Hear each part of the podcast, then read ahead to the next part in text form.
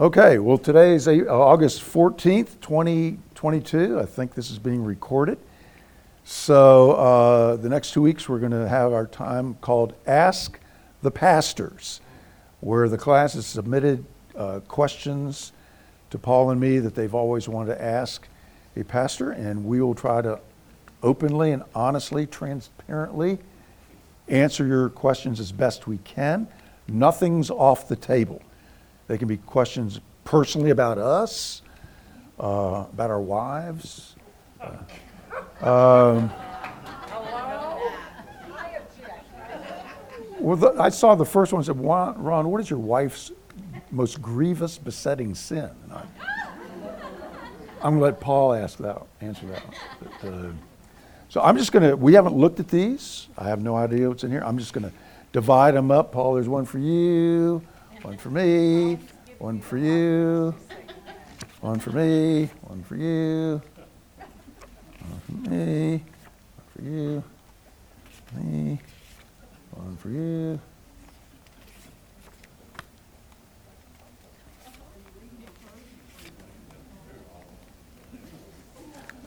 Let's pray. And, and I'm, I'm really being serious now. We don't want to say anything up here that would be confusing or uh, shake your faith, or we're, uh, we're here to build you up in Christ. I think Satan would love to have us say something that maybe we'd be sorry about afterwards. So I'm going to pray for the Lord's protection that this would be just a great time of building up the body of Christ. Let's pray. Lord God, that's what we want to do. Um, we're here only at your bidding, and we thank you for the privilege of being a part of this great congregation, First Pres, and a part of this great class, the Bridges class. Paul and I I've had such a great time, uh, really for almost a year now, uh, filling in here.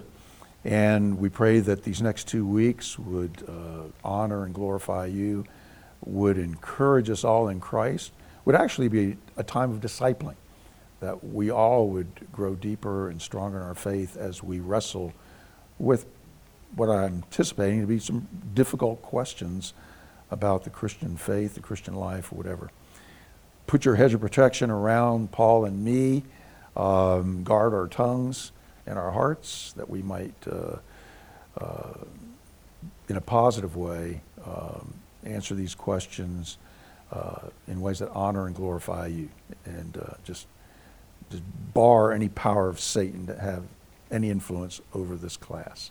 And we ask all of this in Jesus' name. Amen. Amen. Okay, Paul, I'm going to ask you the first question, then you can ask me one, okay? Put you on the hot seat first. Okay. Um, what is Sheol, and is it a part of First Pres doctrine? Sheol, capital S H E O L. We see it a lot in the Old Testament. Um, we talked about this in our Thursday Bible study this past Thursday. Well, you weren't there, so you didn't. Bob gave us an in-depth uh, analysis of that. So. I would like to hear that in-depth analysis that, that Bob gave because uh, I need to know that the answer to that question. So okay. I, like everyone else, I have questions. You want me to take that one? I sure do. Okay. Um, you know, the, the Old Testament did not have a completely developed idea of life after death. Some people say Old Testament has no concept of life. Yeah, that's wrong. Uh, you, you, get the oldest book in the Bible is Job. We get a clear. Uh, uh, Job is clear. There's something on the other side, and um, but the Old Testament oftentimes use the word Sheol. Some people think that equivalent to hell. It's not. Sheol is not a place of punishment. Um, some people see it as a synonym for uh, the world of the dead, where everybody goes uh, in this kind of amorphous, dark place. Uh, they didn't have a fully developed sense of resurrection yet. Um, so that, that's really all we know about Sheol, um, the land of the dead. Um, as Christians, we know now uh, there's a fully developed sense of what's on the other side after Jesus' resurrection from the dead. Uh, when a believer dies, we don't go to Sheol. We go into the unveiled glorious presence of Christ. Our spirits do.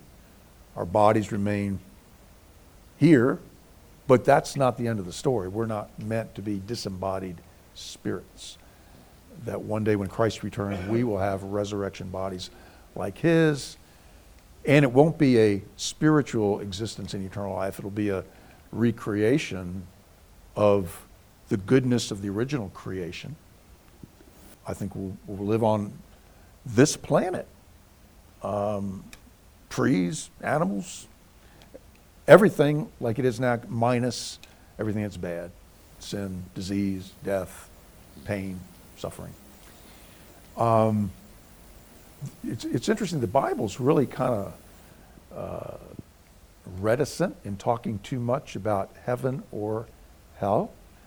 Uh, my theory is that there's not human language to express either. And if there was, we'd probably make an idol out of it.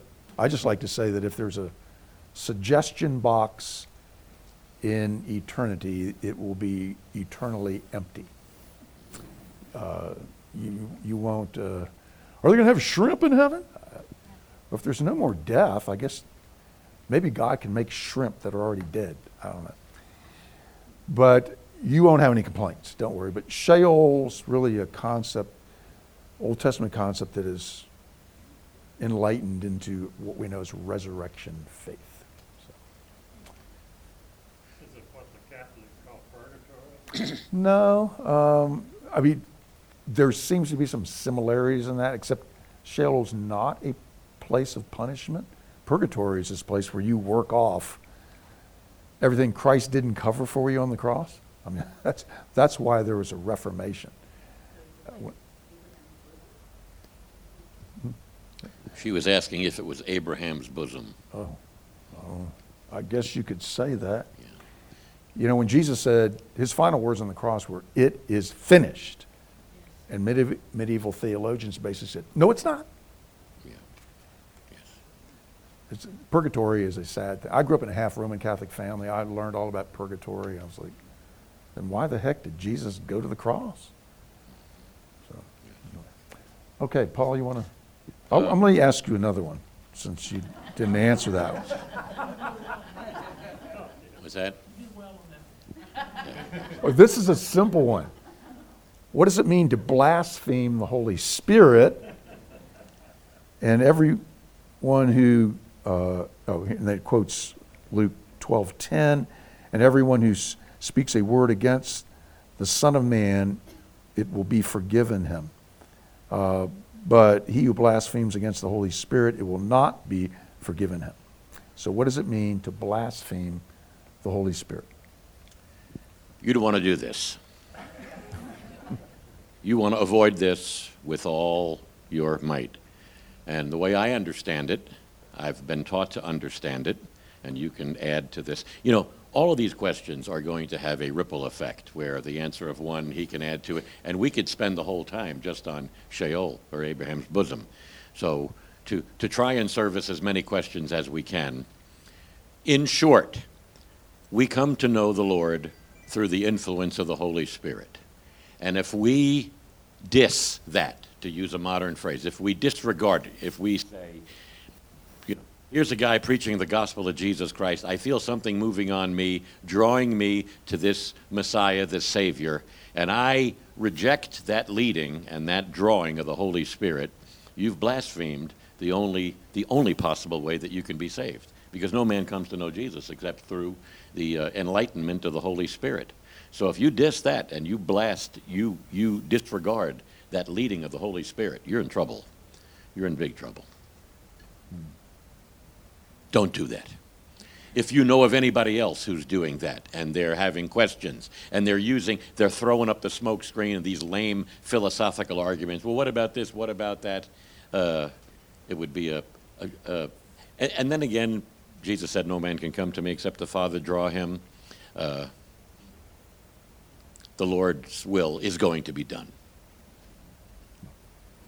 I, I would agree. Amen. Yes. Can I just follow up, on that? Yes. follow up on that? Sapphira and I've got, I- Ananias and Sapphira. yeah, how, can you explain why that was sin against the Holy Spirit? Well, Ananias and Sapphira, everybody remember that story in, in Acts where they sold land and then went to the apostles and said, they really sold it for $100 and said, we sold it for 50 bucks. Here's 50 bucks for the church. And then, well, first, first the husband, and he gets, he drops dead.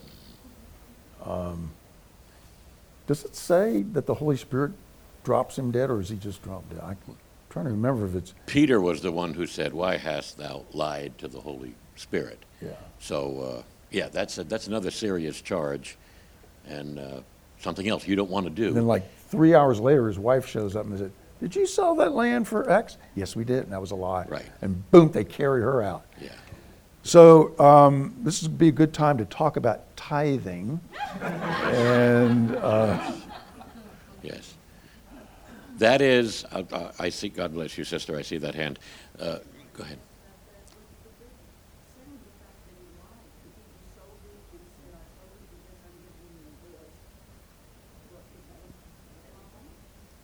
Right. I want to repeat her question just so it, it's on a tape. She was saying it wouldn't have been such a big deal if they just would have said, hey, we sold it for this much, we're going to keep some of it, and we're going to give half. But because they said they sold it for the whole amount, and apparently the, the root sin of this is pride, they wanted people to admire them, you know, uh, and, and, and that was not the thing to do. And I, uh, you know, the, that narrative of the book of Acts is so uh, interesting, the way Peter when he asked Sapphira when she came in, Did you sell the land for so much? And she said, Yes. And Peter said, Behold the feet of them that has buried thy husband, and they will carry you out also.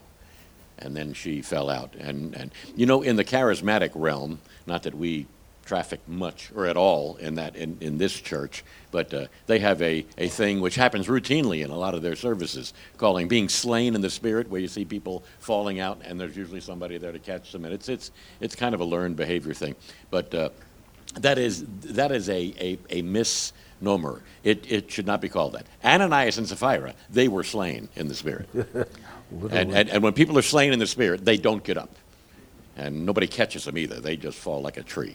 And that, that was it. you know, I, I think I, I think I preached a sermon on that text in Dallas, and I think the title of my sermon was "You Don't Tug on Superman's Cape." Dot dot dot. Right. I- And the point of my sermon was, you know, we get kind of complacent with God. Oh, God's this loving, forgiving God that we can kind of, you know, short sheet his bed and he's not going to care. So I, I, I think we need to develop a healthy, reverent fear of the Lord, not a pathological horror at who God is, but we should, I I think Ananias and Sapphira thought, well, we can do this and get away with it. It's no big deal. And how many of us, I do that. Every time I sin, I do that. No matter how minor the sin is, I well, I, I presume upon God's grace. And uh, I think that story should be a, a wa- healthy warning Okay. that we should, uh,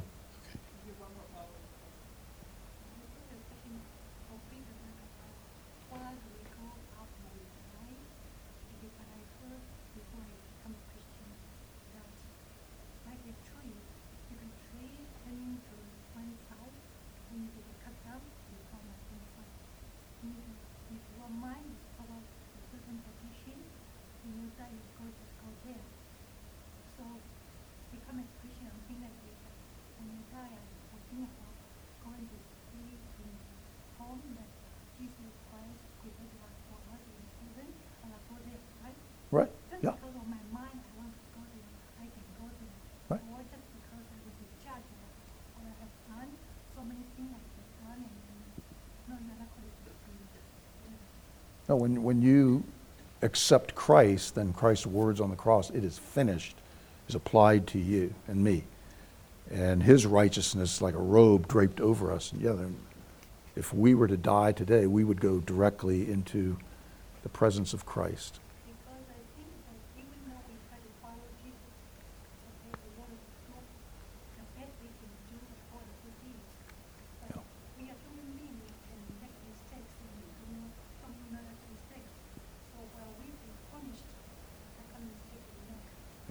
one of the things I want to do is always assure Christians of their salvation. You know, what we believe as Reformed Christians is that when you, when you accept Christ, you are sealed um, with the righteousness of Christ. You're still, as Luther says, simul justus et peccator. You're justified and a sinner at the same time. But let me put it this way if, if I have genuinely re- received Christ, but then I go out and rob a 7 Eleven because for some reason and get hit by a truck on the way out and am killed before I'm able to confess that sin, that's not going to undo my salvation. I uh, wouldn't try that, by the way. That's right. Don't Well, try these anything days, you like that. You know, the police aren't going to do anything, so. yeah. I, I, w- w- related to that, I think of David's prayer in the 19th Psalm when he said, Lord, let the meditations of my heart, the words of my mouth be acceptable in thy sight, and, and keep me back from presumptuous sin. Uh, that's uh, uh, something that might. Uh, and, and then after that, the next verse says, and keep me from the great transgression. It seems that our taking God's grace for granted after what he's done for us shows ignorance of just how great his salvation is and how horrendous our sin is and to uh, and i understand what, what he's saying here but uh, still don't go uh, knock off a bank or a uh, 7-eleven or you know decide to get, go into a meth lab business and say well you know i'm i'm always going to be okay if you're one of god's children remember god chastises his children and he, he has a woodshed that he takes us to. And uh, because he loves us, just like we correct our children because we love them, the Lord corrects us because he loves us. Well, let me, let me, put let me have a more white, white collar sin. You know, if, if I got in an argument with you and got mad and I unjustly said some things about you and then dropped over from a heart attack, that's, and I don't get a chance to say, please forgive me and confess the sin, that does not affect my salvation. I've been sealed in Christ, Yes. and his death covers even And- my unconfessed sins. Think about over your life how many, you don't know how many sins you've committed. Some you don't remember, some you're ignorant that you even did sin. And so we're all going to die one day with a lot of unconfessed sin in our account. So it's not like uh, you can be sure that you're, you've confessed all your sin. That does not affect your salvation. When you accept Christ, his blood covers confessed sin, unconfessed, due to ignorance, indifference, or forgetfulness. That does not undo your salvation. Don't push it. I thought that when we die, okay, our spirit is going to judgment, okay, like going to trial, say, okay, what did you do with that, and give you judgment, and say, okay, you are qualified to be heaven or you're not qualified. Is that true? Yeah, you know, um, my first funeral in Dallas was my of my predecessor. Could you Cle- repeat her question because e- people can't hear what she just asked? Okay, um, could could you say it again? I said that I heard, I don't know if it's true, because I know that before. Okay, oh, now I remember. Okay, if when you die, are we going to face judgment? Yeah, the judgment, okay, the judgment is kind of like you're going to, to the, to the court, judgment, you know, what you did, okay, and you think you're going to be qualified to go to heaven, or you're not qualified to go somewhere else. Yeah, well, here's what I believe the Bible teaches. When I, when I did my predecessor's funeral, Clayton Bell, I preached from John 14, 1 through 6. And um, I said that, uh, you know, a lot of people believe there are many roads to God. Uh, But Jesus clearly teaches here that I am the way, and it is the definite article, not a way. Um, and so I said, you know, Jesus is the only way to God. And Cl- Clayton's sister came up, Virginia Somerville, came up to me after the service. And I'm brand new at Highland Park Pres. And she said, I thought, I was hoping the next pastor would be biblical. I'm like, what? And I Well, said, welcome to the ministry. now, she's a very gracious woman, and she was, she actually taught me something that day that I've never forgotten. And, she, and I said, Well, I am. And she said, Well, you said something totally non biblical in there. I said, What? That Jesus is the only way to God. And I thought, Dad gum, Clayton's sister's a Unitarian? And she opened her Bible to Second Corinthians, and there's a place in Romans too where it says, All will one day stand before the judgment seat of God. And she carefully showed me how all roads do lead to God. Next time one of your friends says that, say, Yeah, I believe that too. But only one road leads past that judgment seat to eternal life, and that's Christ. So, let's use your courtroom analogy. Yeah, one day I'm going to stand before the judgment seat of God. Satan's going to be the prosecuting attorney, and he's going to have a whole laundry list on me. And then my defense attorney will step forward. Guess who that is? Jesus. And he'll say, I have paid for every one of those sins. Romans 8:1 is a verse everyone should memorize. I memorize it and I say it to myself every day whenever I have any qualm that am I sure I'm saved? There is therefore now no condemnation for those who are in Christ Jesus. So, as a Christian, you don't need to fear condom. You don't need to fear that judgment seat. Um, you, you, your case has already been dismissed, so to speak. You've already been declared not guilty, and you will go right on into eternal life. Verse two is a good clarification of that, Yes. because it says, uh, because through Christ Jesus, the law of the Spirit of life set me free from the law of sin. Yep. Amen. And I just want to add to that, I, I uh, have talked about that also, and uh, I say, yes, we're, we're all going to be judged, and, and there will be a court session, and it's good to have the best Jewish lawyer that you could find. and Jesus Christ is that. Yes. tack on, tack on what said. Um, in Revelation twenty, when it says, everybody will be, that will be judged. Um, it will be judged according to our works. So, yeah, everything Ron said, amen. But our works, what we do in this life is not for, is not meaningless. We will be rewarded or not, uh, but in, by, in all by God's grace, so that what we, we act, what, how we serve God in this life does matter. And it's not a deal breaker for our salvation if we don't, you know, do this or that. But we do want to affirm that the life we live matters to God now, not just, well, it's all, it's all fine, we're just gonna get to heaven.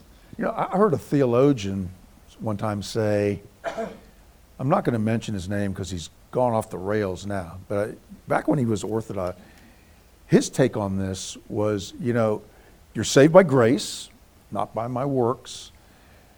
But if I, all of us are presumptuous upon God's grace to some extent. But if you're really presumptuous and you go, well, I know I'm saved, so you just kind of live a profligate life, but enough you think to not, and and you are saved. But this theologian said, but you know, if you, the closer you walk with Christ in this life, the more at home you are going to feel in eternity immediately.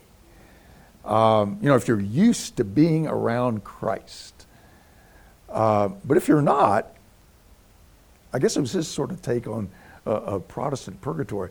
You're going to be kind of uncomfortable around. It might take you 10,000 years to ease into where you're. Now, he even said, I don't know if that's true, but he says, that's what I, I wonder if the more we live for Christ, the more we're going to immediately feel at home when we're with Christ. I don't know, just, it's not in the Bible, but it could be true. I think that comes from the apocryphal book of ought to be. It's, it's not in the Bible, but it ought to be. no, it's in uh, Second Queens. Yeah, yeah, yeah, yeah. Yes? Mr. Ambassador. Ron, I, I think, uh, we both, I, you and I had discussed about the five solas, yes, Mhm. solar fixes, whatever, solar, gas, gas, yeah, by faith only, by Christ only. My question is, Like at the hour, you know, because heavy by only one hour.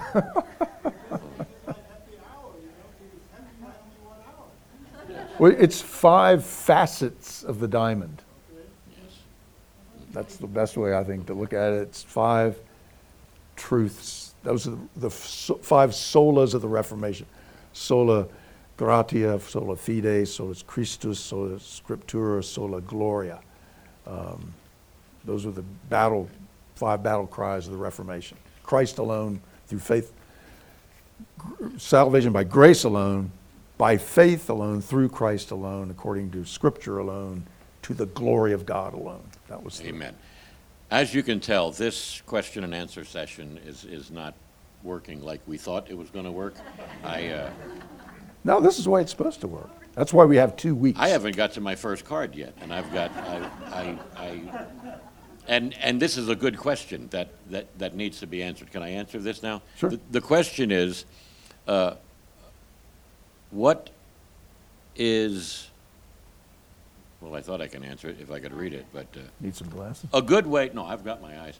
Uh, a good way to start to forgive those you perceive have hurt you. Personal insults and, and, and hurts uh, are very, very hard to get over because it happens to us.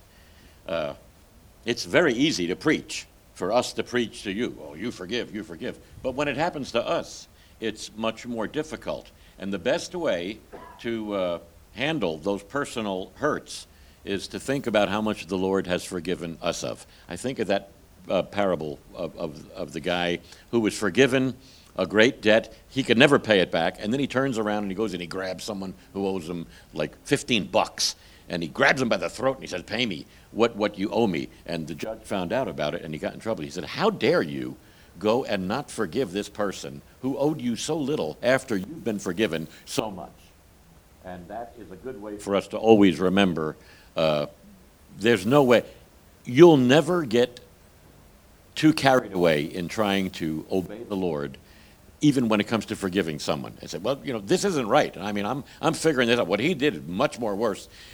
Just let it slide, let it go. And we say this reverently.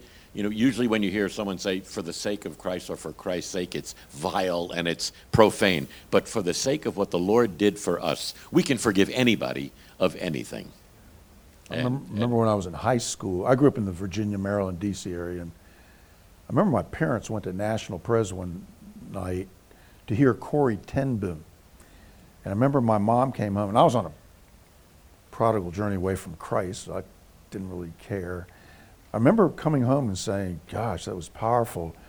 Corrie Ten Boom, you know, she was put in a concentration camp. Her family hid Jews there in uh, Holland. And she and her sister wound up in the same concentration camp. And she watched, she witnessed firsthand the guards beat her sister Betsie to death in front of her. And then Corrie got out of the concentration camp through a clerical error that had her released. It wasn't supposed to happen. And somebody made a wrong check on a page. And all of a sudden, she was told she could go. So my mom said she told the story that night that she was speaking in a church in Germany, um, probably in the late 1940s, and she was speaking on forgiveness. And she finished, and then people were lining up to come, you know, shake her hand at the end of the evening. And she said she was standing in line, and she looked, and to her horror, she saw the SS guard who beat her sister to death standing in line. Now, she recognized him. He did not recognize her. And maybe he thought he was a Christian. Maybe he became a Christian. But he was there that night, and she said, suddenly, and she had been speaking on forgiveness that night. And suddenly she was faced with the fact that in five minutes, this guy's going to be here shaking my hand. Can I forgive him? And she said, I didn't have the power to do that. So while she's pleasantly shaking hands inside, there's this turmoil. And she said, I finally just surrendered and said, Holy Spirit, everything I said tonight is a sham unless you can give me the power to forgive this man. And she said, suddenly everything changed. And suddenly there he was in front of her, and he said, I so enjoyed your talk. And she said, th- grabbed his hand and said, Thank you so much for coming. He never knew what was going on. And she said, I left there totally changed. So, That's I've what the grace forgotten. of God will do in a person's life. yeah. If- Amazing grace. I guess the moral that is that Corrie Ten Boom can forgive an SS guard who killed her sister. We probably can have the strength of the Holy Spirit to forgive that person. You know who they are that we think we can't forgive for Christ's sake. Amen. Okay, I'll take a question here. Is there any unforgivable sin? what is it? God, you guys are really onto this. Does anybody want to confess? It seems like sin is. Um, well, we already kind of covered the blasphemy of the Holy Spirit. I've always heard, heard it put this way the reason that's blaspheming the Holy Spirit is um, the Holy Spirit wants to forgive you no matter what it is. But if you won't accept that forgiveness, that's blas- for whatever reason. You don't think he really wants to do it or can do it, or you're just too prideful to accept. You know, if I'm going to be forgiven, I'm going to do it myself. Um, but that's your last lifeline, is the Holy Spirit saying, receive Christ's forgiveness. And if you reject that, that's the unforgivable sin. God finally just says, C.S. Lewis says, everybody in hell is basically, they're there because God's going to give them what they request. I don't want Christ in my life. Okay. There's an eternity without Christ. That's hell. You know, we think of hell as Dante's Inferno. Um, I think the language of Scripture doesn't even come close to. If God's the source of everything good, and God is not in hell, then imagine all of us put together with no good. We'd be ripping each other's eyes out of that, I guess. Oh. Yes. But you don't need to fear the unforgivable sin if you're a Christian. If you genuinely receive Christ, you are sealed. And God never loses one of his, the shepherd never loses one of his sheep. You may sin badly, but Christ's blood covers that. If you continually, you know, repentance should be a revolving door. You know, means turn around. That's my life. It's just, I'm in a, like a revolving door. As long as you keep short accounts with God and rely solely on Christ's blood, you don't have to worry about the unforgivable sin. Luther is, was known to have spent hours confessing his sins every day. And then after he would leave, he would still feel bad that he forgot something. And there, there's a balance. We're not obsessed with our sin where that's all that we think about, but we shouldn't take it too lightly that, ah, well, you know, I'm doing this and everybody else does it. Uh, you know, where much is given, much is required. We remember Jesus said. And uh, we've been forgiven much, there's much that's required from us. And, and you know, there's a balance. We confess our sins. You know, First John, if we confess our sins, he's faithful and just to forgive us. But for that one verse in First John, there's probably three or four others that admonishes us not to sin. Don't push it. Don't think you can get away with it just because you're uh, under the blood of Jesus. As if we can sin with immunity. Well, I'm covered now. And that's a, it's, it's a presumptuous, uh, carnal, and I would say stupid way to live a life after God's been so good to forgive you of so much. I have a question here. Can a Christian serve on a death penalty jury? That's a good question, and uh, I'm going to tell you that you can.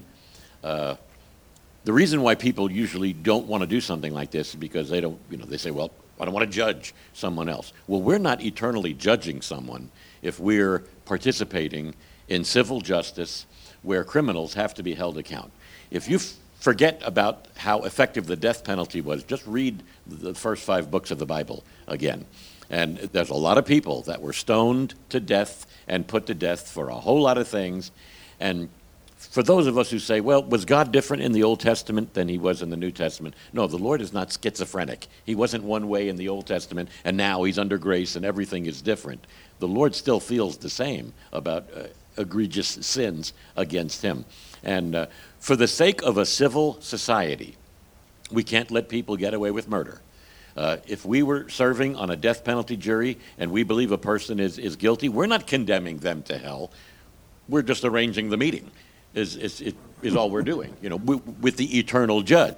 And, and, and that meeting's going to happen. And, uh, you know, we're not saying, well, you're beyond redemption, you're beyond the grace of God. I hope that the chaplain in prison gets to them and, and the Lord regenerates them by his grace and mercy. But by us uh, doing something that would be best for society, rather than, you know, right now, what we're seeing is the exact opposite.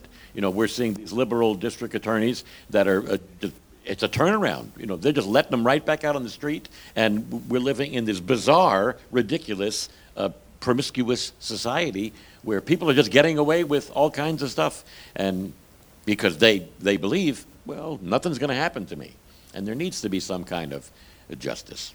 I think to be, be fair, though, I think Bible believing Christians are divided on whether the death penalty is right or not. Uh, some of you may remember we had Chuck Colson come here to this church twice back in the 80s. He founded Prison Fellowship after he had spent time in prison and came to Christ. And, and Prison Fellowship International is a fabulous ministry all around the world now. And I was, I was surprised. I remember hearing Chuck say, I'm against the death penalty. And here's why. Because if we sentence that guy to death, and, you know, it's, I want him alive so we can win him to Christ in the prison. Um, that was his uh, rationale. And he was as orthodox as you could be theologically, biblically. So I think Christians are divided on, but I, I think you're, I, I, I would not hesitate to serve on the death penalty jury. It's, you're not sentencing the person, you're, the state is. Um, any more than, you know, if it's a robbery thing, you don't send the person to jail. Their crime, send them to jail by the, the laws of the state. And you're just saying, we think he broke the law, and there's the law. So, uh, You want to read? I'll need my glasses for this one. How do you feel like this is working? Are you, is it, oh, okay. We have one more week of this, and then we're going to find out what the Apostles' Creed means. Bones from a 30 million year old creature were unearthed near Dallas recently. It was Jimmy Hoffa. Uh, He's buried in the New Jersey uh, Meadowlands. We know that for a fact. How does this balance with the Bible's story of creation? Well, that's a great question. And this is one of the things I love to talk about and I read about. Um, the Hubble telescope, uh, they can read background radiation, and the Hubble telescope revealed that there actually was a time when matter did not exist. Now, secular scientists thought St. Augustine was crazy. Augustine said, God cre- uh, creatio ex nihilo, the God created the universe out of nothing. They said that's impossible. You know, you can't get something from nothing. And uh, so they've always thought the universe was eternal, and the reason uh, Darwinists, evolutionists could always get off the hook when you'd say, well, there's just not been enough time to evolve. Oh, it, when you have infinite amount of time, you can come up with infinite amount of species. Well, Hubble blew the whole Darwin thing out of the water by saying that the universe appears to be 13.4 billion years old. And that means if you run the computer models, secular models, there's not enough time in 13.4 billion years for random particles of matter in, over to collide and create even one simple cell. That's, you'd have a better chance of going to Las Vegas every day for a thousand years and hitting the jackpot every day. That's more likely than that. So, scientists are saying Augustine was right. Now, to get back to Genesis, um, when I was examined to be a pastor, we only had the Westminster Confession of Faith in the old Southern Church at the time, and I could take um, exceptions to parts of the creed if I didn't believe them, and it was the presbytery's job to decide whether I was in bounds. And I said, well, Westminster clearly has the idea that it was six 24 hour days. And I said, I'm not opposed to that.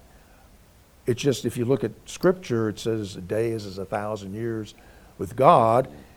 And our concept of day is based on a 24 hour cycle of the earth revolving around the sun. Well, the sun's not created to the fourth day. So, what's the timing on those first three days? So, I think the six days of creation could be, I have no trouble talking with six 24 hour days, but it could be six eons, six milliseconds. Time is not, God lives outside of time. We live within time. Today, with God, it's as much 1812 as it is 2022. And I guess he can enter on the timeline any place he wants. But we only think past, present, and future. God only thinks eternity. So uh, if they dug up a 60 million year old creature outside Dallas, doesn't bother me. God, I know who made it. God did. And uh, there have been Christians who've tried to fudge on this and saying, you know, God planted fake fossils all around. I don't think we have to go there. Uh, just see was really faithful and stay with the word. Um, I have no trouble with God op- doing this creation in 13.4 billion years. I think life on this planet only goes back, you know, tens of millions of years, but so, but the universe is way older than that. No problem for God. God's outside of time, so we're trapped within time. Outside of Genesis 1 and 1, people come up with the most cockamamie, bizarre, ridiculous uh, explanations of, of the foundations of everything. And like Ron said, uh, it doesn't matter whether it was six eons or 624, God can do anything. And for us little finite peanut brains to show up in our little hyphen of an existence and try to figure out the eternal God and just put him in a box and say, this is exactly how it was done. And uh, when R.C. Sproul was interviewing Carl Sagan years ago, and, and you know, course, Sproul can handle himself and Hay, and Sagan and anyone else, and he took them back, you know, going with these evolutionary uh, scientists, astrophysicists, and he took them all the way back to the beginning. And Sproul pinned him up against a wall, and he said, "Well, you know," and I, I forgot how eloquently R.C. said this, but he got to the point where there was nothing and the scientists had no explanation for anything. And Sproul asked him this question well, you know, how can something come from nothing? And, and Carl Sagan said, I don't want to go there. So if, if we can't stand on Genesis 1 and 1, you're going to get pushed so far back where you'll have no place to go. And uh, you got to hand it to these people. They, they have more faith in nothing than we have in someone and it's a it's a sad, pathetic place to be. And uh, we are at a time, uh, and Christians do not need to be afraid of science. You know, we just launched Right. another telescope, the Webb telescope.